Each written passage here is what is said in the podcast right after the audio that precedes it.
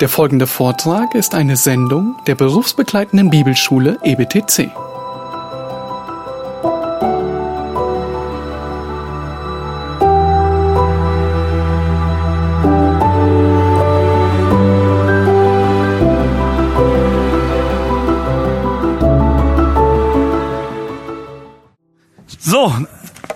Zum letzten Gefecht. Wir nehmen nochmal alle uns verbliebene Energie zusammen.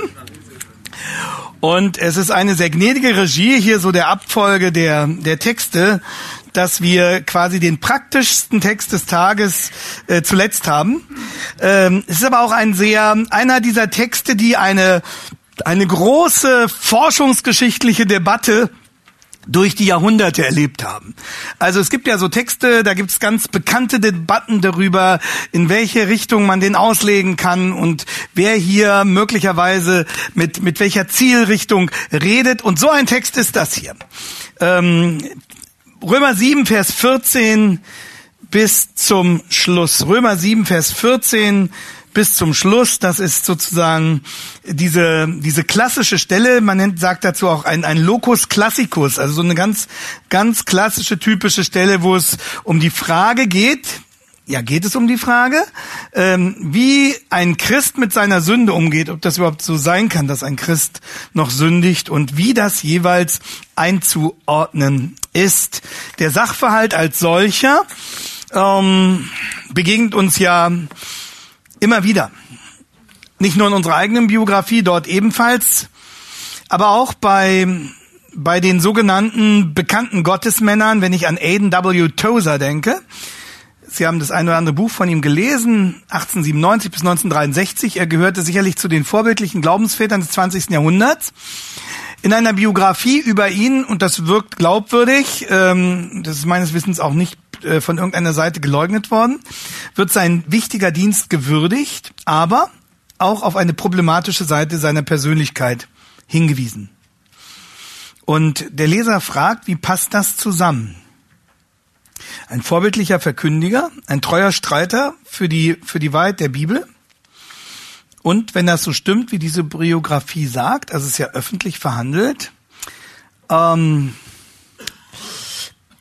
ein nicht sehr fürsorglicher Ehemann und ein, ein wenig, ein nicht, also ein wenig, nicht ein, ein wenig, sondern ein wenig liebevoller, ein wenig liebevoller Familienvater hat sich, also soll sich nicht viel um seine Jungs auch gekümmert haben. Und ähm, von seiner Frau wird dieses Diktum überliefert, äh, mein Mann hat Jesus geliebt, aber, aber mich nicht so sehr. So, so, das ist natürlich krass. Äh, nun kann man das wohlwollend interpretieren und sagen, er hat eben so einen anstrengenden Dienst und er war da ging da ganz drin auf. Aber man könnte dem entgegenhalten, es gibt auch Gegenbeispiele von vielbeschäftigten Gottesmännern, die ausgesprochene Familienmenschen und liebevolle Familienväter waren. Wenn Sie Martin Lloyd Jones mal lesen, die Biografie über ihn und was über ihn berichtet wird, ähm, er, immer wenn er weg war, er hat ja lange Aus, Auslandsreisen gemacht, hat ihn ein krasses Heimweh gepackt. Und irgendwann hat er mal gesagt, ich mache keine Aus, Auslandsreisen mehr ohne meine Frau. Und so hat er das auch durchgezogen. Und er hat sich, sich rührend um seine Kinder gesorgt.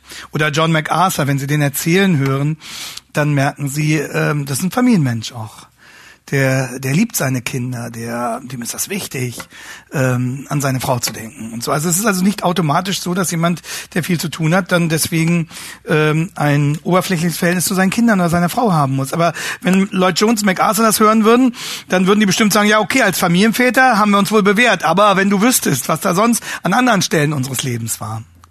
Von einem deutschen Evangelisten wurde berichtet, dass er oft Mitarbeitern gegenüber sehr ungehalten und unfreundlich gewesen sei, sehr harsch sehr schnell mal ausgerastet wäre, er habe sich dann allerdings auch dafür entschuldigt. Und sogar der Apostel Paulus hat ja offen von seiner eigenen Sünde gesprochen. Und zwar so offen, dass einige meinten, hier spreche gar nicht Paulus. Oder zumindest spreche Paulus hier nicht über sich selbst. Und wenn er schon über sich selbst spreche, dann höchstens über die Zeit vor seiner Bekehrung und nicht danach. Einige Kostproben, gefällig, gehen wir hinein in diesen Text. Römer 7 Abvers 14. Wenn denn wir wissen, dass das Gesetz geistlich ist. Ich aber bin fleischlich unter die Sünde verkauft. Denn was ich vollbringe, billige ich nicht. Denn ich tue nicht, was ich will, sondern was ich hasse, das übe ich aus. Wenn ich aber das tue, was ich nicht will, so stimme ich doch dem Gesetz zu, dass es an sich gut ist. Jetzt aber vollbringe nicht mehr ich dasselbe, also das Böse gegen das Gesetz, sondern die Sünde, die in mir wohnt. Denn ich weiß, dass in mir, das heißt in meinem Fleisch, nichts Gutes wohnt. Das Wollen ist zwar bei mir vorhanden, aber das Vollbringen des Guten gelingt mir nicht. Denn ich tue nicht das Gute, das ich will, sondern das Böse, das ich nicht will, das verübe ich. Wenn ich aber das tue, was ich nicht will, so verbringe nicht mehr ich es, sondern die Sünde, die in mir wohnt. Ich finde also das Gesetz vor, und an dieser Stelle meint er das Prinzip, wonach mir, der ich das Gute tun will, das Böse anhängt. Denn ich habe Lust an dem Gesetz Gottes nach dem inneren Menschen. Ich sehe aber ein anderes Gesetz in meinen Gliedern, das gegen das Gesetz meiner Gesinnung streitet und mich gefangen nimmt unter das Gesetz der Sünde, das in meinen Gliedern ist. Ich elender Mensch, wer wird mich erlösen von diesem Todesleib? Ich danke Gott durch Jesus Christus, unseren Herrn. So diene ich selbst nun mit der Gesinnung dem Gesetz Gottes, mit dem Fleisch aber dem Gesetz der Sünde. Und das soll Paulus sein? Ja, okay, es gehört offensichtlich zum Römerbrief. Da redet einer mit ich in der Zeitform Präsens, also Gegenwart. Kann das ein echter Christ sein, der hier spricht? Ich elender Mensch, wer wird mich erlösen von diesem Leib der Sünde? Vers 24, ich bin unter die Sünde verkauft. Vers 14, was ich hasse, das tue ich. Vers 15.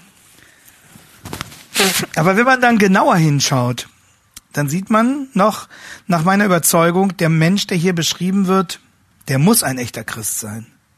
Also das muss einer sein, dem Jesus durch die Vergebung neues Leben geschenkt hat.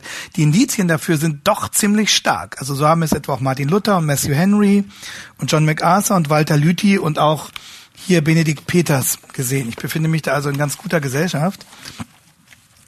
Dieser Mensch hat ein Verlangen, Gott zu gehorchen. Er hat Sehnsucht nach einem reinen Herzen. Er ist sehr ehrlich und demütig im Eingestehen seiner Sünde.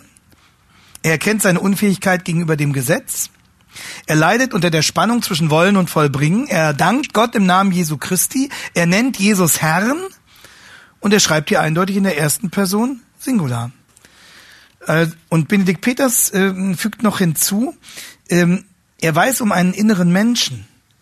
Und diese Freude hat er nach dem inneren Menschen am Gesetz Gottes. Vom inneren Menschen spricht Paulus außer, außer hier noch in 2. Korinther 4,16 und Epheser 3,16. Das zeigt, dass hier jemand spricht, der um einen inneren Menschen weiß. Das heißt, jemand, der eine neue Natur bekommen hat. Also auch für Benedikt Peters ist es von daher eindeutig, dass hier Paulus von sich selbst als Christen spricht. Und wir müssen jetzt fragen, ob unser Studium dieses Textes im Einzelnen dieses bestätigen kann. Und das hätte natürlich starke Folgen, dann würde das für Christen gelten. Für uns wäre das ausgesprochen folgenreich, nämlich ähm, für die Frage, wie wir unser Sündigen einordnen sollen, zumindest für diejenigen unter uns, die noch sündigen, und wie wir damit richtig umgehen sollen. Ja, also auch wenn Paulus von sich hier persönlich sprechen sollte, meines Erachtens, wir müssen davon ausgehen, kommen wir dann sehr schnell mit ins Boot, sofern wir Christen sind wie Paulus und sofern wir eben immer noch auf das stoßen, was an Sünden in unserem Leben ist. Der Kirchenvater Chrysostomos hat um 400 gewirkt, wird mit einem Satz zitiert, dass er nichts fürchte außer die Sünde. Und das ist sehr realistisch, denn die Bibel informiert uns ja auch schonungslos über die zerstörerische Kraft der Sünde. Deswegen ist es schon sinnvoll, das zu fürchten. Also was wird alles gesagt? Ich mache das jetzt nur mal im Schnellverfahren, äh, weil uns die Zeit davon rennt. Die Sünde betrübt den Heiligen Geist, Epheser 4,30. Sie entehrt Gott, 1. Korinther 6. 19 bis 20. Sie verhindert die Erhörung von Gebeten, 1. Petrus 3, 12. Sie macht unser Leben geistlich kraftlos, 1. Korinther 9, 27. Sie nimmt uns die Freude über unsere Rettung, Psalm 51, 12. Sie verhindert geistliches Wachstum, 1. Korinther 3, 1. Sie ruft Gottes Züchtung hervor, Hebräer 12, 57. Sie vergiftet geistliche Gemeinschaft, 1. Korinther 10, 21. Sie verhindert die Teilnahme am Abendmahl, 1. Korinther 11, 28 bis 29. Sie kann lebensgefährdend sein, 1. Äh, Korinther 11, 30. Und sie kann dazu beitragen, dass wir keine brauchbaren Gefäße sind, die Gott im Dienst zur Verfügung stehen, 2. Timotheus 2. So. Und wir finden sicherlich noch weitere Punkte, die diese Liste ergänzen und sie schreiben sich die Bibelstellen dann nochmal von der CD ab. So. Also, es hat schon Folgen. Ja, es hat Folgen. Und darum brauchen wir Hilfe, wie wir damit umgehen und wie wir uns gegebenenfalls wehren können. Wehren können. Und deshalb ist dieser Text für uns nicht in erster Linie nur ein brisanter Text oder ein, ein auslegungsgeschichtlich interessanter Text, das ist ja allemal, sondern ein seelsorgerlich dringend benötigter Text. Und wenn Sie eine Überschrift dazu suchen, dann schlage ich vor, unser Kampf mit der Sünde, strategische Hilfen eines Mitbetroffenen. Unser Kampf mit der Sünde, strategische Hilfen eines Mitbetroffenen. Es soll Ihnen auch so ein paar Anregungen geben, wie Sie selbst ähm, kreativ in der Suche nach ähm, Themen und Gliederungen sein können. Das ist nicht nur einfach eine, eine Spielerei, ähm, auch wenn es natürlich Spaß macht, mit Sprache umzugehen, sondern es geschieht im Dienst ihrer Hörer. Also eine Gliederung ist ja nicht la pour la, also Kunst um der Kunst willen, sondern ihre, ihre, ihre Gliederung soll ihren Leuten helfen, ihren Gedankengang besser mitverfolgen und nachvollziehen und, und sich einprägen zu können. Und deswegen, ähm, sie müssen nicht krampfhaft immer eine, eine Alliteration hinbekommen, ähm, also dass jeder Satz, jeder nächste Punkt mit dem, mit dem gleichen Buchstaben beginnt. Aber ähm, überlegen Sie sich, die Gliederung so zu formulieren, dass sie merkbar ist, dass sie den Hörern wirklich hilft, ihnen ein paar, paar Stützen in die Hand gibt, ihnen so, so ein paar, paar Streben, Verstrebungen gewissermaßen einzieht in das Ganze, in die Gesamtarchitektur ihrer Predigt, an denen die Hörer sich festhalten können, um dem Gedankengang zu folgen. Ja, es ist ein, ein, ein Liebesdienst am Hörer, wenn sie sich um formale Gründlichkeit bemühen. Jeder hat da so seinen eigenen Stil. Ähm, sie müssen nicht zum Lyriker werden, ähm, aber bemühen sie sich. Das ist eine Frage der Liebe eine Frage der Liebe zu ihren Hörern, ob sie sagen, gut, ich reihe das dann eben so einander, sie sollen sich da das raussuchen, was sie interessiert, oder ob sie sagen, ich, ich versuche wirklich mit aller Liebe, so wie, wie eine, eine, eine liebevolle Gastgeberin ein, ein Essen wirklich so bereit, dass die Leute es auch genießen können und eine Kerze hinstellt und so. Und hier geht es ja nicht nur um Schmuck und Genuss, sondern es geht auch darum, dass, dass etwas, etwas vermittelt wird, etwas merkbar wird und dass etwas so dargestellt wird, dass man auch gerne zuhört. Denn es ist leichter zuzuhören, wenn man gerne zuhört. Und von Herrn Jesus wurde gesagt, die Leute hörten ihn gern. Die einfachen Leute, da steht auch die, die, das Volk hörte ihn gern. Also die Pharisäer haben ihn wahrscheinlich manchmal nicht so gern gehört. Aber, aber das Volk hörte ihn gern. Da kann man nicht sagen, ja, so ein Populismus, die haben ihn gern gehört. Nein, er hat so gesprochen, dass die ihm zuhören konnten. Und manchmal haben sie sich wahrscheinlich auch gefreut, dass er den Schriftgelehrten eine reingewirkt hat. Okay, aber so viel zur Frage Gliederung und äh, Formulierung. Ähm, wir haben noch ähm, im, im Kopf, was wir gerade in, in Römer 6 gelesen haben und wir, wir folgen dem Gesamtduktus des Römerbriefs und das hat Paulus, das konnten wir jetzt nicht nochmal äh, im Einzelnen aufnehmen, aber Paulus entfaltet das ja im ganzen Römerbrief, ähm, dass das Gesetz nicht retten kann. Und das schreibt er nochmal in den Versen unmittelbar davor in den Versen 7 bis 13, das Gesetz ist kraftlos zum Retten. Das Gesetz, äh, es überführt uns von Sünde. Das Gesetz, sagt Paulus dann weiter, provoziert sogar die Sünde. Das heißt, das Gesetz sorgt dafür, dass die Sünde so richtig rauskommt, dass der Pickel aufbricht, ja, dass der Staub aufgewirbelt wird. Das bewirkt das Gesetz, ja. Es macht Betrieb, um die Sünde so richtig rauszukitzeln, damit sie sichtbar wird. Und das ist auch ein Liebesdienst. Und das Gesetz demaskiert die Sünde. Das Gesetz zeigt, wie tödlich die Sünde ist. Es überführt von Sünde, es provoziert die Sünde und es demaskiert die Sünde. Das leistet das Gesetz. Das ist die Botschaft Botschaft von Römer 7, 7 bis 13. Und es kann aber nicht irgendetwas tun, was uns von der Sünde löst, was uns Kraft gibt, gegen die Sünde anzugehen. Da ist das Gesetz völlig machtlos. Es kann uns nur einen guten Dienst erweisen, den hat Paulus in Galater 3, Vers 24 so formuliert, so ist das Gesetz unser Zuchtmeister oder unser Lehrmeister geworden auf Christus hin, damit wir durch den Glauben an ihn gerechtfertigt würden. Ja, das, das macht das Gesetz. Das Gesetz lässt uns verzweifeln an uns selbst und treibt uns in die Arme Christi. Das ist es. Das Gesetz beweist uns, dass wir einen Retter brauchen. Das Gesetz rüttelt uns auf, einen Retter zu suchen.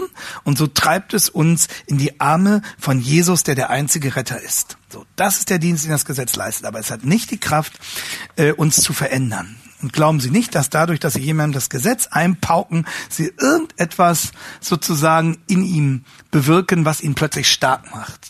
Aber Sie können, wenn der Herr Gnade gibt, erreichen, dass er zu Christus flüchtet. Und der allein bringt die Rettung. Aber, aber, Wenn wir das sagen, behaupten wir also nicht, das Gesetz sei nutzlos oder das Gesetz sei gar falsch. Deswegen sagt Paulus in 7.12 ausdrücklich, so ist nun das Gesetz heilig und das Gebot ist heilig, gerecht und gut. Also sagt nicht, dass das Gesetz schlecht ist. Aber das Gesetz hat eine bestimmte Funktion. Und die Funktion ist nicht, uns stark zu machen oder uns zu retten. Und wozu dient dann das Gesetz? Es dient dazu, uns zu Christus zu treiben. Okay, das ist, das ist soweit klar. Man kann das Gesetz auch vergleichen mit einem Voltmeter, das den Zustand der Batterie anzeigt. Es kann den Zustand anzeigen, aber es hat nicht die Kraft, die Batterie wieder aufzuladen. Und so hat das Gesetz nicht die Kraft, das Herz zu reinigen. Das war die Botschaft von Römer 7, 1 bis 13.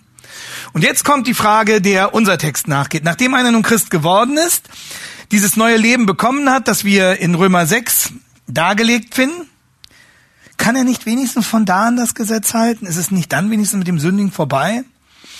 Also wenn das Gesetz schon nicht die Kraft hat, den Nichtchristen zu retten, hat das Gesetz dann nicht wenigstens die Kraft, den Bekehrten auf Kurs zu halten? Und darauf antworten diese Verse jetzt.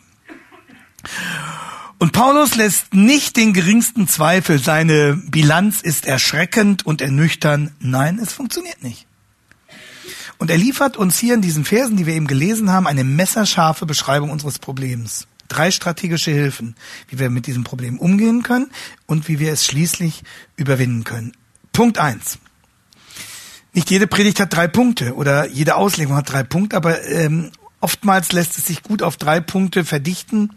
Manchmal brauchen Sie fünf Punkte, manchmal nur zwei. Suchen Sie sich einen guten Predigtkritiker. Wenn Sie verheiratet sind, trainieren, bilden Sie Ihre Frau zu einem guten Predigtkritiker aus. Nur bilden Sie sich nicht so gut aus, dass sie dann nicht zu viel kritisiert, ja.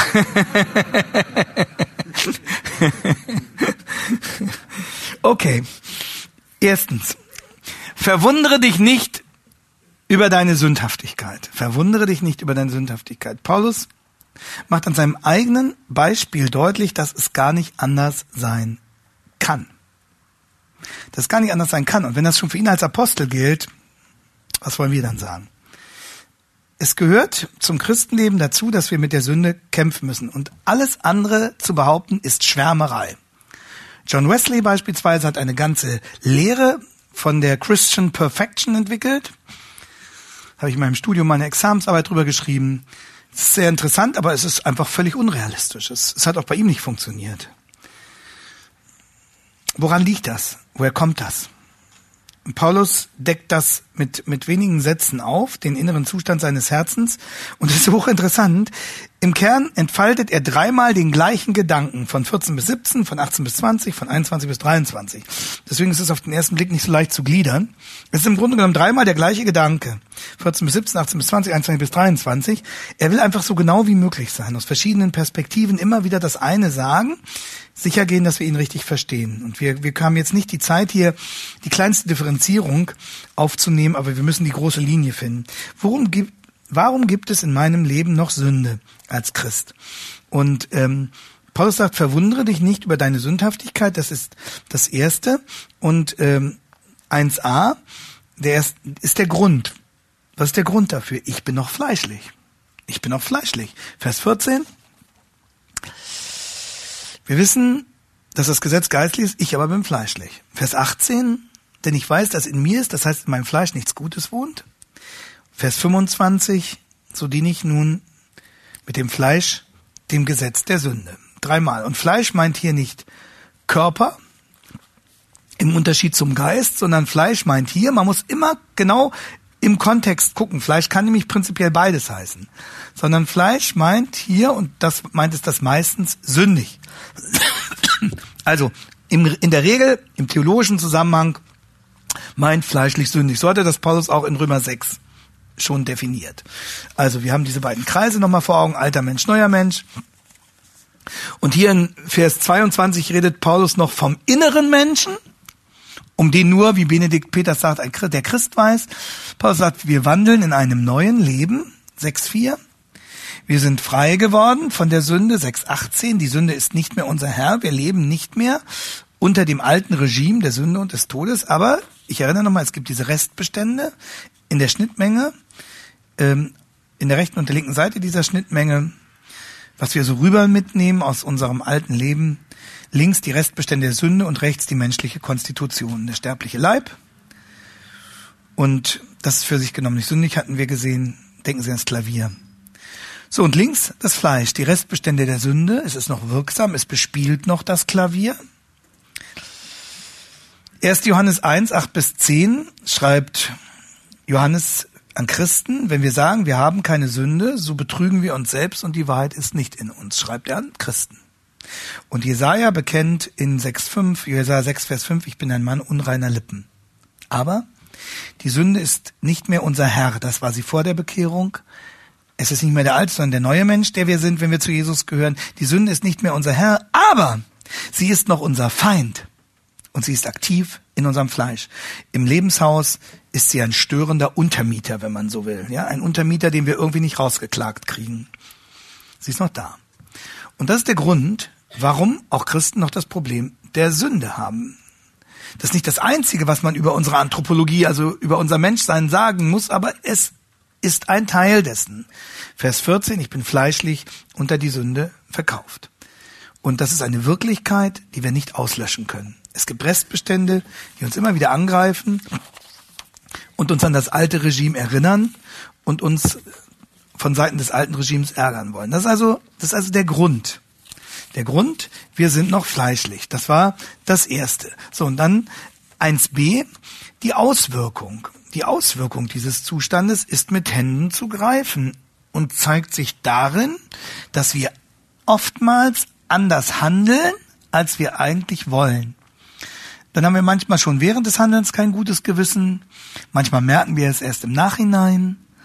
Aber das Gewissen, das vom Wort Gottes ja geprägt ist, meldet sich. Und das sagt Paulus zum Beispiel in 15, zweiter Teil, ich tue nicht, was ich will, sondern was ich hasse, das tue ich. Das sagt er nochmal ganz ähnlich am Ende von Vers 18. Äh, das Wollen ist zwar bei mir vorhanden, aber das Vollbringen des Guten gelingt mir nicht. Damit meint er nicht, dass ihm das nie gelingt, aber oftmals. Und dann Vers 19 weiter, ich tue nicht das Gut, das ich will, sondern das Böse, das ich nicht will, das verübe ich. Also Paulus sagt nicht, dass wir gar nichts Gutes tun können, dass wir immer scheitern, aber er sagt, dass es immer wieder solche Situationen gibt, wo wir scheitern. Unsere eigentlichen Absichten gehen in die richtige Richtung. Vers 16b, ich stimme dem Gesetz zu. Vers 18b, das Wollen ist vorhanden. Vers 22, ich bin überzeugt davon, dass Gott Recht hat. Ja, ich bin überzeugt davon. Ich habe Lust an dem Gesetz Gottes nach dem inneren Menschen. Das geht schon in die richtige Richtung, unsere Gesamtausrichtung. Und trotzdem handle ich dann oft genau entgegengesetzt. 15 und 19. Und ja, ich missbillige, was ich tue. Vers 15. Ähm, wörtlich heißt es eigentlich, ich verstehe selbst nicht, was ich tue. Was mache ich da eigentlich für einen Mist? Ja, Luther 84 übersetzt, ich weiß nicht, was ich tue. So, ist so, als würde ich neben mir stehen und sagen, was macht der Nestvogel da eigentlich, ey? So. Und damit ist auch klar, aus, aus welcher Quelle diese Sünden kommen müssen. Also der Grund ist das Fleisch, die Auswirkung, dass ich anders handle, als ich eigentlich will. Und 1c, die Quelle, aus der das, aus der das kommen muss, äh, die Sünde, die in mir wohnt. Vers 17. Und Vers 20 nochmal, ich vollbringe es nicht mehr, sondern die Sünde, die in mir wohnt. Also das ist so schön, dass Paulus diesen einen Gedankengang dreimal entfaltet, so klopft er es wirklich fest, dass es der letzte kapiert. Der Drahtzieher ist also die, nicht, bin nicht ich selbst, der wiedergeborene Christ, sondern ist die Sünde, die auch noch als dieser unliebsame Untermieter in mir wohnt. Sie beherrscht mich nicht mehr, nein. Neuer Mensch, Regime der Herrlichkeit. Jesus ist mein Herr durch den Heiligen Geist. Und trotzdem, leider, kann sie noch überleben. Sie nistet sich ein im sterblichen Leib. Sie nistet sich ein in meinen Konstitutionen. Sie benutzt das. Sie, sie erdreistet sich auf meiner Klaviatur immer noch ihre schiefen Töne zu produzieren. Und Walter Lüthi, der Schweizer Prediger, ähm, hat es so ausgedrückt. Er sagt, ich habe gleichsam einen Einwohner. Jemanden im Logis, also es sind Schweizer, ja? Ich sagen die Schweizer Logis, ja, ne? Äh, also ein Untermieter. Ich habe einen zu Untermieter. Und weiter sagt er die Sünde. Zuerst war sie ein Bettler, dann wie ein Gast. Schließlich ist sie zum Tyrannen geworden und spielt sich nun als Hausmeister auf. so kann es manchmal gehen, ja?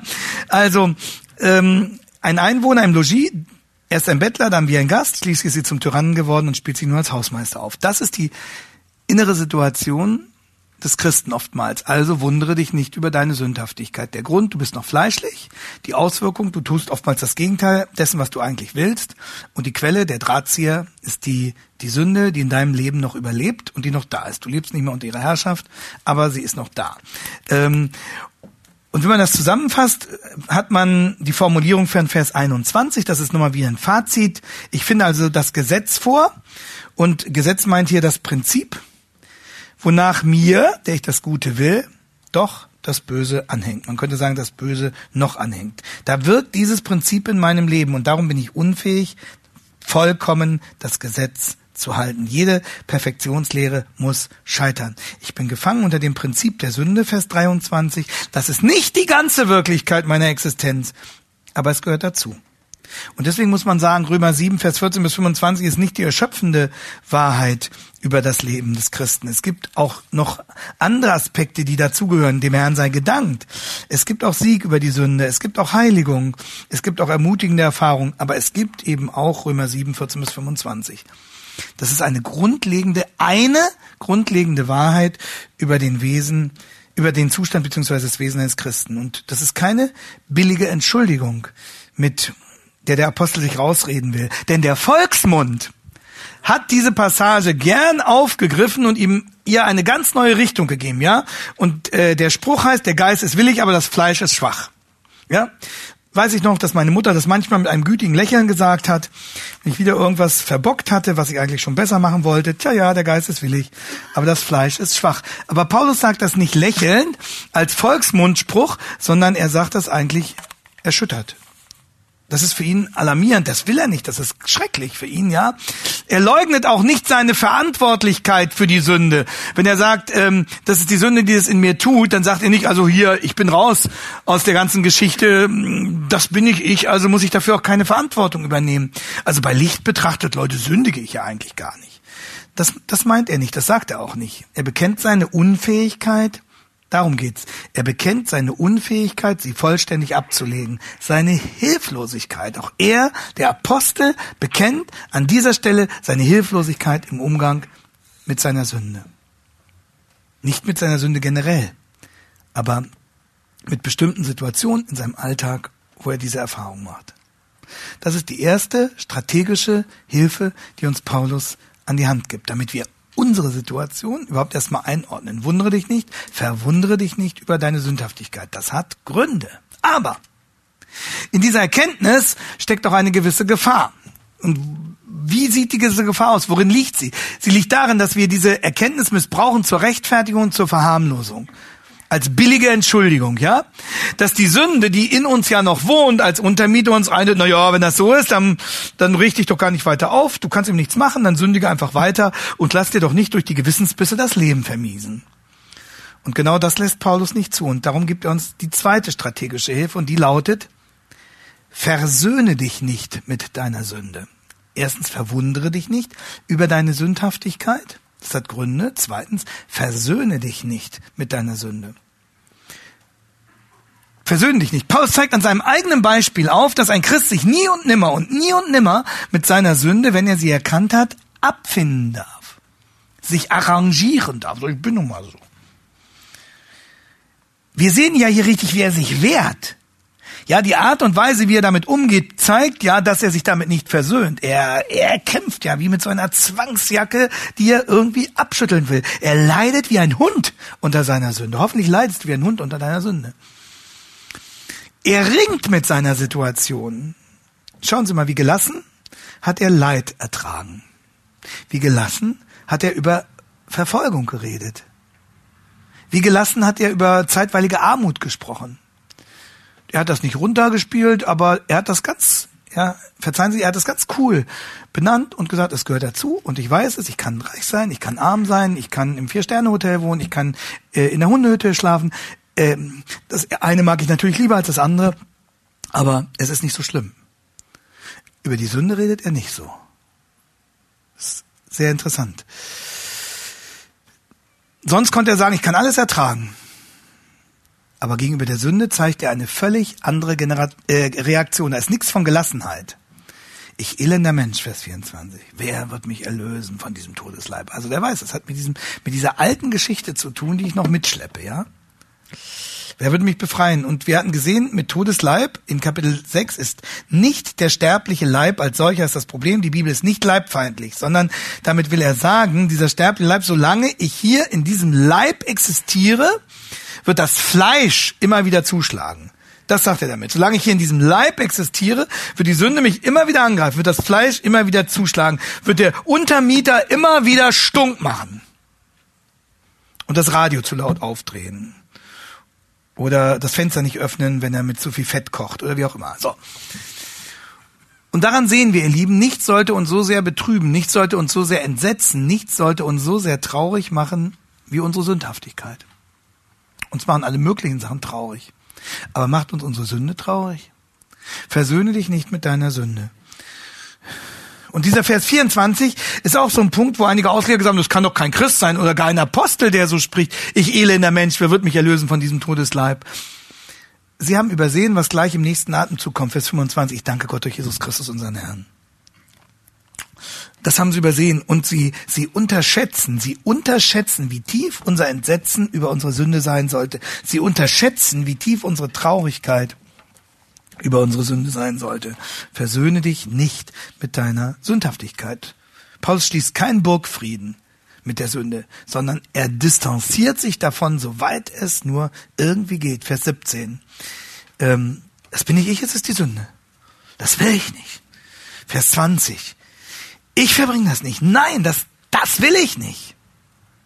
Ich will nicht sündigen. Im Gegenteil, ich stimme dem Gesetz zu. 16. Ich habe meine Lust an Gottes Gesetz. 22. Das Wollen ist von, Leute, Paulus sagt das sechsmal. In diesen paar wenigen Versen sagt er sechsmal, dass er will. Vers 15, Vers 16, Vers 18, Vers 19, Vers 20, Vers 21. Ich will, ich will das doch, ich will das doch, ich will das doch, ich will das doch, ich will das doch, ich will es doch. Das heißt, dieses brennende Verlangen, dem Herrn zu gehorchen. Versöhne dich nicht mit deiner Sünde. Und wissen Sie, eine Seelsorge, die von einer humanistischen Psychologie verdorben wurde, rät dem Sünder in der Regel immer das Gegenteil. Das versöhne dich mit deiner Sünde, sag Ja zu dir, steh zu dir. Du bist so, du kannst nicht anders. Lass dir kein schlechtes Gewissen machen. Paulus macht's genau anders.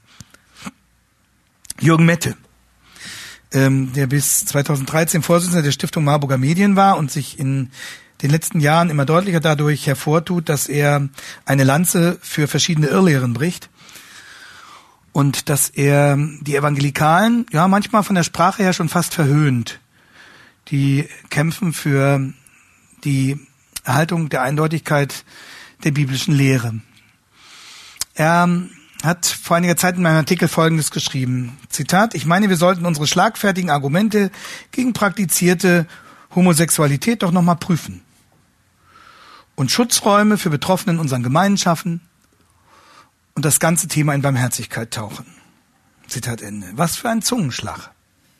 Schutzräume gegen menschliche Bedrängung sind ja immer gut, aber, aber was bedeutet hier Barmherzigkeit? Meint er Schutzräume zum Ausleben von Homosexualität? Ist es barmherzig, jemanden zu beruhigen? Er soll sich doch mit seiner Sünde versöhnen. Ist es barmherzig, Schutzräume zum Praktizieren der Sünde in Gemeinden zur Verfügung zu stellen? Paulus sagt das Gegenteil und das betrifft ja alle Sünden. Homosexualität haben wir gestern noch gesehen, ist ja nur ein Beispiel. Wir Sünder sind immer wieder versucht, genau das zu tun, was Mette den Gemeinen rät, nämlich Schutzräume zu suchen.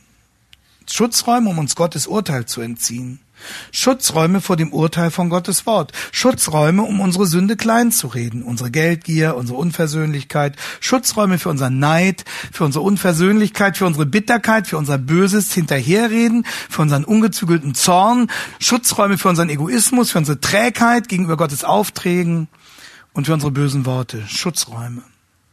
Und Paulus stellt sich diesen Verharmlosungsstrategien entgegen und sagt, versöhn dich nicht mit deiner Sündhaftigkeit sondern wirf dich mit deiner Schuld in die Arme deines barmherzigen Herrn.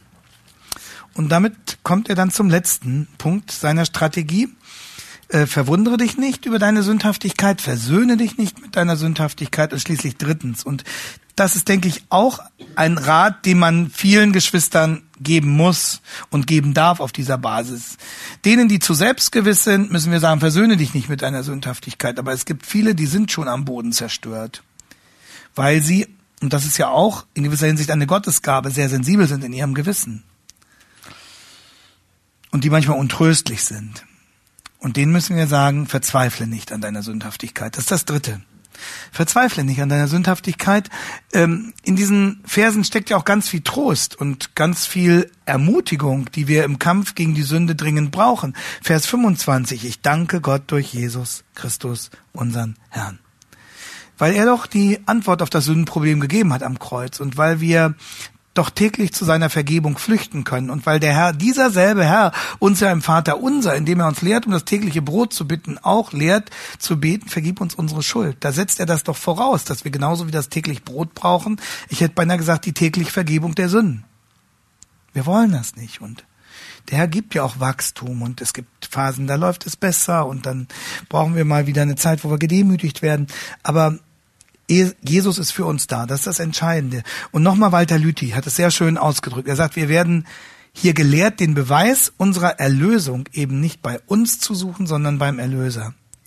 Und er fährt fort, selten an einem Ort wie in diesem siebten Kapitel zeigen, zeigen sämtliche Finger auf den einen. Wer auf diesen einen schaut, an dem ist das Wunder des Glaubens an den einen Erlöser geschehen. Und aus diesem einen Wunder erfolgt dann eine ganze Kettenreaktion von Wundern. Und vorab das Wunder des Dankes. Ich danke Gott durch Jesus Christus, unseren Herrn. Verzweifle nicht an deiner Sündhaftigkeit, denn Jesus ist schon für dich da, Vers 25. Und dann der zweite Trost, der da drin steckt, das neue Leben mit Christus ist schon Realität, hat ja Benedikt Peters auch gesagt. Ähm, wer nicht bekehrt ist, wer nicht in diesem neuen Leben steht, der weiß gar nichts um den inneren Menschen. Und Benedikt Peters beschreibt das ganz ähnlich wie Walter Lüthi. Er vergleicht den Christen hier mit einem Kriegsgefangenen, der auf einen Befreier hofft. Und der Christ, so sagt Benedikt, fragt irgendwann nicht mehr, wie kann ich mich der Übermacht der Sünde entwinden, sondern er fragt, wer? Wer wird mich entreißen? Er fragt nicht mehr so sehr, wie komme ich jetzt aus dieser äh, Situation raus, sondern er fragt, wer holt mich raus? Und damit, so Benedikt Peters, schaut er weg von sich und so hört sein Versuchen auf, dem Gesetz Gottes gehorsam zu sein, das ihn auf sich selbst und auf sein menschliches Vermögen zurückwarf. Und dann als Befreite versuchen wir dann wieder Gott treu zu sein und ihm gehorsam zu werden. Ähm, aber dann bekommt das Gesetz für uns eine völlig andere Funktion, nicht um uns zu retten, nicht um unsere Schuld uns wegzunehmen, sondern dann verstehen wir es als Gottes Orientierungsmaßstab, dass der uns hilft, seinen Willen zu erkennen für unsere praktische Lebensgestaltung. Und dann wollen wir gehorsam sein. Und dann können wir aber auch damit umgehen, wenn wir wieder an uns selbst scheitern und dann gucken wir wieder auf Christus und nicht auf unser Vermögen. Das neue Leben mit Christus ist schon Realität, der innere Mensch, Vers 22, die neue Kreatur. Das ist hier der Mensch unter dem Regime der Herrlichkeit. Und das Gute ist, ihr Lieben, das ist so beruhigend. Dieser innere Mensch kann durch den dreisten, dummdreisten, frechen Untermieter der Sünde nicht erwürgt werden, sondern wir sind mit Christus auferstanden. Und darum stimmt auch hier, was Paulus in 2. Korinther 4, Vers 16 so ausdrückt, darum werden wir nicht müde, sondern wenn auch unser äußerer Mensch verfällt, so wird doch der innere von Tag zu Tag erneuert. Wir werden nicht müde, wir, wir erschrecken noch über uns, aber wir werden nicht müde. Denn der äußere Mensch, der sterbliche Mensch, der der wird weniger. Aber der Innere wird von Tag zu Tag erneuert. Und das ist auch so schön, wenn Menschen irgendwann merken, dass sie alt werden und dass die Kondition schwächer wird und die Knochen ein bisschen mehr klappern und so. Ähm, der Innere wird von Tag zu Tag erneuert. Und dieser innere Mensch, also Paulus würde sagen, unser wahres Ich, das ist so schön. Ich selbst nun diene mit der Gesinnung dem Gesetz Gottes. Ich will gehorsam sein, heißt das. Ich will gehorsam sein. Unser wahres Ich, das weiß ich schon heute fest mit Jesus verbunden und das weiß ich schon heute in Übereinstimmung mit seinem Willen und darum auch mit seinem Gesetz. Ja, von meiner Gesinnung her, von meinem Denken. Ich, ich will gehorsam sein. Das, was Gott für unsere Zeit uns gegeben hat an seinen Gesetzen, nicht die Gesetze aus dem Alten Testament, aber die Gesetze, die er uns im Neuen Testament gibt und darunter auch jene, die er aus dem Alten Gesetz für jetzt bestätigt. Die, die wollen wir tun. Denn und darum leiden wir ja auch so unter der Sünde. Und das ist der letzte Aspekt. Verzweifle nicht an deiner Sündhaftigkeit, denn Jesus ist schon für dich da. Verzweifle nicht an deiner Sündhaftigkeit, denn das neue Leben mit Christus ist schon Realität. Und schließlich verzweifle nicht an deiner Sündhaftigkeit, denn dein Leiden unter der Sünde bestätigt deine innere Übereinstimmung mit Gottes Willen. Verstehen Sie? Das ist auch ein ganz wichtiger Punkt. Sie würden nicht unter der Sünde leiden, ähm, wenn sie nicht den inneren Wunsch hätten, dem Herrn treu zu sein. Und wenn jemand mit seiner Sünde spielt und sagt, ja, ich kann auch nochmal sündigen, dann, dann leidet er nicht drunter. Und dann liebt er auch nicht Christus. Und das sehen Sie bei Paulus, diese innere Übereinstimmung auf Schritt und Tritt, wenn er sagt, ich stimme dem Gesetz zu, ich gebe ihm Recht, Vers 16, absolut. Ich freue mich sogar an Gottes Gesetz 22. Da steht im Griechischen äh, das Wort Synedomai, das heißt so viel wie, ich stimme mit Freuden zu. Ja, natürlich. Zehn Gebote, super, ja. Gottes Leitlinien für seine Gemeinden. Frauen sollen nicht predigen, klasse. Ich stimme dem Gesetz zu. Ich stimme Gottes Orientierung zu. Jetzt haben die sich nicht getraut zu lachen. Ähm Und Matthew Henry hat das so ausgedrückt. Er hat, alle, er hat gesagt, alle, die wiedergeboren sind, freuen sich wirklich in dem Gesetz Gottes. Sie freuen sich, es zu kennen. Sie freuen sich, es zu tun. Sie unterwerfen sich gern seiner Autorität. Und sie empfinden eine tiefe Zufriedenheit in dieser Unterordnung. Und sie sind fröhlich ähm, in ihrem Herzen und in ihrem Leben. Je, sie freuen sich umso mehr, je mehr sie sich in Übereinstimmung mit diesem erklärten Willen Gottes finden. Sie freuen sich nie so sehr, als wenn sie sich in engster Übereinstimmung mit Gottes Gesetz und Willen befinden. Das hat nichts Zwanghaftes ähm, zu besagen, das hat nichts Gesetzliches zu sagen. So. Und äh, John MacArthur hat noch eine hochinteressante Entdeckung gemacht, ähm, nämlich er hat uns eine augenfällige Parallele zwischen Römer 7 und Psalm 119 gezeigt. Also auf sowas kommt auch nur John MacArthur. Ähm, ähm, Psalm 119 ist ja ein Jubelpsalm über die Herrlichkeit von Gottes Wort. So, und dann kommen wir gleich auf die Zielgerade. Ein Jubelpsalm über die Herrlichkeit von Gottes Wort. Ich will Ihnen ein paar Verse, Verse daraus vorlesen. Also, Psalm 119, wir beginnen mit Vers 14. Wir beginnen mit Vers 14. Da heißt es, ich freue mich an dem Weg, den deine Zeugnisse weisen. Vers 47. Und ich will mich erfreuen an deinen Geboten, die ich liebe. Vers 77. Lass mir deine Barmherzigkeit widerfahren, denn dein Gesetz ist meine Freude. Vers 105. Dein Wort ist meines Fußes Leuchte und ein Licht auf meinem Wege. Vers 140 zum Beispiel. Dein Wort ist wohl geläutert und dein Knecht hat es lieb. So, Freude über das Gesetz. Und darum ist Psalm 119 umso sensibler für Sünde und Anfechtung und wehrt sich dagegen. Zum Beispiel Psalm 119, Vers 25. Meine Seele klebt am Staub. Belebe mich nach deinem Wort. Ganz anderer Ton. Oder Vers 71. Es ist gut für mich, dass ich gedemütigt wurde, damit ich deine Anweisung lerne. Oder Vers 107. Ich bin tief gebeugt. Herr, belebe mich nach deinem Wort. Oder Vers 176. Ich bin in die Irre gegangen wie ein verlorenes Schaf. Suche deinen Knecht. Denn deine Gebote habe ich nicht vergessen. Überlegen Sie mal, das ist der letzte Vers von Psalm 119. Wir stellen uns das so vor, das könnte doch etwas triumphaler enden. Aber, aber, aber David betet, ich bin in die Irre gegangen wie ein verlorenes Schaf. Suche deinen Knecht. Herr, ich bin darauf, ich bin darauf angewiesen. Ich bin darauf angewiesen, dass, dass du mich suchst.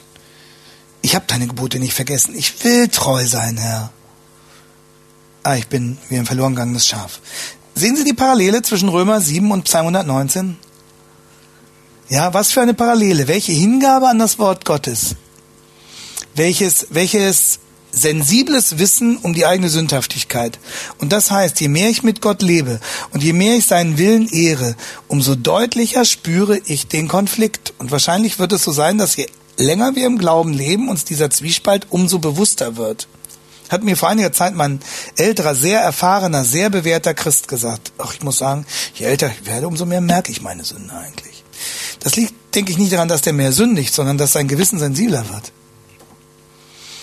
Und so bestätigt auch mein Leiden unter meiner Sünde meine Übereinstimmung mit Gottes Wort. Und deshalb ist es gerade der gereifte, der in der Heiligung gewachsene Christ, der aus diesen Versen spricht. Nochmal John MacArthur, er sagt, je näher wir Gott kommen, je näher wir Gott kommen, umso deutlicher sehen wir unsere eigene Sünde. Klar, je heller es wird, umso mehr sehen wir unseren Schmutz. Die Zerbrochenheit und Bestürzung und Demut, die wir bei diesen Menschen von Römer 7 finden, sind Kennzeichen eines echten und aufrichtigen Gläubigen, der sich vor Gott zu keiner Sekunde auf sein eigenes Gutsein oder seine eigenen Verdienste verlässt. Und dann werden wir, wenn es vor Gott drauf ankommt, worauf verlässt du dich eigentlich? Worauf setzt du deine Hoffnung? Wenn wir immer antworten wie jener Bauer, der nach dem Ertrag seines Lebens gefragt wurde und der nach diesem Gedicht so darauf geantwortet hat.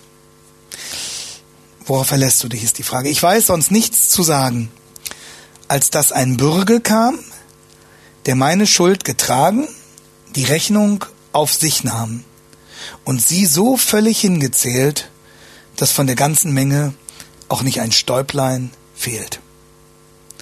Ja, ich weiß sonst nichts zu sagen, was also was ich alles an, an Leistungen und Reifung im Glaubensleben und Früchten meiner Arbeit vorweisen kann. Ich weiß sonst nichts zu sagen, als dass ein Bürger kam, der meine Schuld getragen, die Rechnung auf sich nahm und sie so völlig hingezählt, dass von der ganzen Menge auch nicht ein Stäublein fehlt. Das ist der Trost und die Ermutigung für alle, die diese Gemütslage von Römer 7 kennen, die sich in dieser Diagnose wiederfinden können und die schon jetzt in diesem Trost geborgen sind, dass der Bürger gekommen ist. Und darum hat es Paulus, und damit kommen wir zum Schluss, auch nicht nötig, mit dem Happy End Vers 25a zu schließen. Ist Ihnen wahrscheinlich aufgefallen, man denkt, Mensch, eigentlich könnte er ja jetzt besser mit 25a Schluss machen. Ja, ich danke Gott durch Jesus Christus, unseren Herrn. Und Paulus macht damit noch nicht Schluss, sondern das erwarten wir gefühlsmäßig, ne? Dass er sagt, ich danke Gott durch unseren Jesus Christus. Amen. So. Aber Paulus macht das nicht, sondern Paulus fasst souverän am Ende die Spannung nochmal zusammen, die diese Verse durchzogen haben. Souverän. Mit diesem Vers 25b. So diene ich selbst nun mit der Gesinnung dem Gesetz Gottes, mit dem Fleisch aber, man könnte sagen, noch dem Gesetz der Sünde. Warum macht er das? Ich glaube, Paulus will uns sagen, Brüder, Schwestern, wir stehen noch im Kampf. Brüder, Schwestern, wir sind noch nicht zu Hause. Und darum bleib wach. Verwundere dich nicht über deine Sünde, das kann nicht anders sein. Versöhne dich nicht mit deiner Sünde, bau dir keine Schutzräume, um in Ruhe mit deiner Sünde leben zu können aber verzweifle auch nicht an deiner Sünde.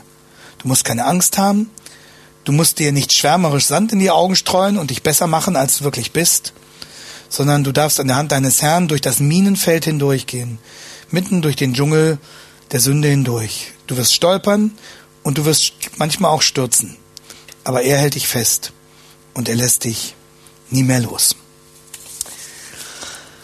Okay, damit haben wir jetzt den nächsten Schritt getan. Nochmal zur Erinnerung. Wir sind heute Morgen gestartet mit der Kernpassage von Römer 3, 21 bis 26, wo beschrieben wird, was allein die Rettung ist, nämlich, dass der allmächtige Gott selbst die Initiative ergreift, seinen Sohn diesen Kraftakt ausführen lässt, damit wir im Glauben an ihn teilbekommen an der Vergebung unserer Schuld, weil er die Strafe auf sich genommen hat. Und dann haben wir gesehen, wie Paulus das an Abraham nochmal bestätigt und zeigt, auch Abraham wurde allein durch den Glauben gerettet und er hat dann Abraham nochmal gezeigt, was es bedeutet, dass uns die Gerechtigkeit Gottes angerechnet wird, logizomai, so dass Gott uns nun nur noch durch Christus hindurch und damit als vollkommen betrachtet. Der fröhliche Wechsel, wie Luther das genannt hat. Und dann sind wir zum dritten großen Hauptteil gekommen, 5.1 bis 8.39 und haben gesehen, dass Paulus sofort dann fortsetzt mit der Frage der Heilsgewissheit und uns begründet, worin das Heil fest gegründet ist und dass Gott uns seine Liebesbeweise gegeben hat, seinen lebendigen, seinen leidenden und seinen logischen Liebesbeweis und dass wir deswegen ganz getrost sein können, auch wenn wir Kapitel 6 diese Spannung noch sehr, sehr deutlich spüren zwischen dem alten Leben und dem neuen Leben. Aber wir können wirklich wissen, dass wir unter der Herrschaft des neuen Lebens existieren jetzt und dass wir nicht mehr aufs alte Feld zurück müssen und auch nicht mehr aufs alte Feld zurück können und dass Gott uns durchträgt und hilft, auch mit den Bestandteilen, die wir gewissermaßen aus dem alten Leben mit herübergenommen haben ins Neue, trotzdem zu seiner Ehre zu leben und ans Ziel zu kommen. Und dann hat Paulus in Kapitel 7 nochmal ganz deutlich gemacht, hoff nicht auf das Gesetz, wenn du hoffst, dass dich das Gesetz irgendwie stark macht, um damit fertig zu werden, dann hast du dich geschnitten. Das stimmt nicht. Das Gesetz hat die wichtige Funktion, dich zu überführen von deiner Schuld, die Schuld so richtig zu demaskieren, sie zu provozieren, damit du nun endgültig kapierst, Du kannst dir nicht selber helfen. Und so treibt es dich am ersten, beim ersten Mal, wenn du Christ wirst, grundsätzlich und dann immer wieder als Christ auf dem Weg der Heiligung zu deinem Herrn und du, du lächst nach seiner Vergebung und du freust dich daran und gerade weil das so ist, weil du ihn ehren willst und weil er dir so viel geschenkt hat, ähm, betrübt es dich erst recht, wenn du dann immer wieder darauf stößt, was alles noch schief geht, wie viel, wie viel Sünde da noch ist. Und dann wundere dich nicht drüber, verwundere dich nicht, das kann nicht anders sein. Aufgrund der biblischen Anthropologie kannst du das einordnen, aber versöhn dich auch nicht mit deiner Sünde. Und du hast keinen Grund dran zu verzweifeln, weil er treu ist und dich festhält und dir auch das zum Segen gedeihen lassen will. Das ist der Gedankengang, den wir heute miteinander abgeschritten haben. Und äh, morgen geht es dann weiter mit Römer 8. Ähm, ich muss noch endgültig entscheiden, welche Portionen auf alle Fälle vertieft werden. Und dann kommen wir, so Gott will, ja, das ist fest geplant, morgen auch schon zu Römer 9. Also zu dem Kapitel, in dem es dann bis 11 um das Verhältnis zwischen Israel und der Gemeinde geht, äh, unter der großen Fragestellung, ja, wenn du sagst, man kann sich auf Gottes Verheißungen verlassen, es gibt doch so viele Verheißungen für Israel und sie sind als ganz Volksganzes so abgefallen. Könnte das nicht ähm, ein Stich in unser Herz sein und sagen, na, mit den Verheißungen ist es manchmal doch nicht so ganz eindeutig und diesen Einwand nimmt Paulus auf und widerlegt ihn grandios. Das wollen wir uns morgen dann anschauen, also und versuchen die Strecke von Römer 8 bis hin zu Römer 11 zu gehen.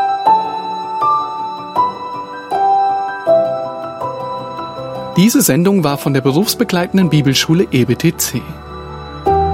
Unser Ziel ist, Jünger fürs Leben zuzurüsten, um der Gemeinde Christi zu dienen. Weitere Beiträge, Bücher und Informationen findest du auf ebtc.org.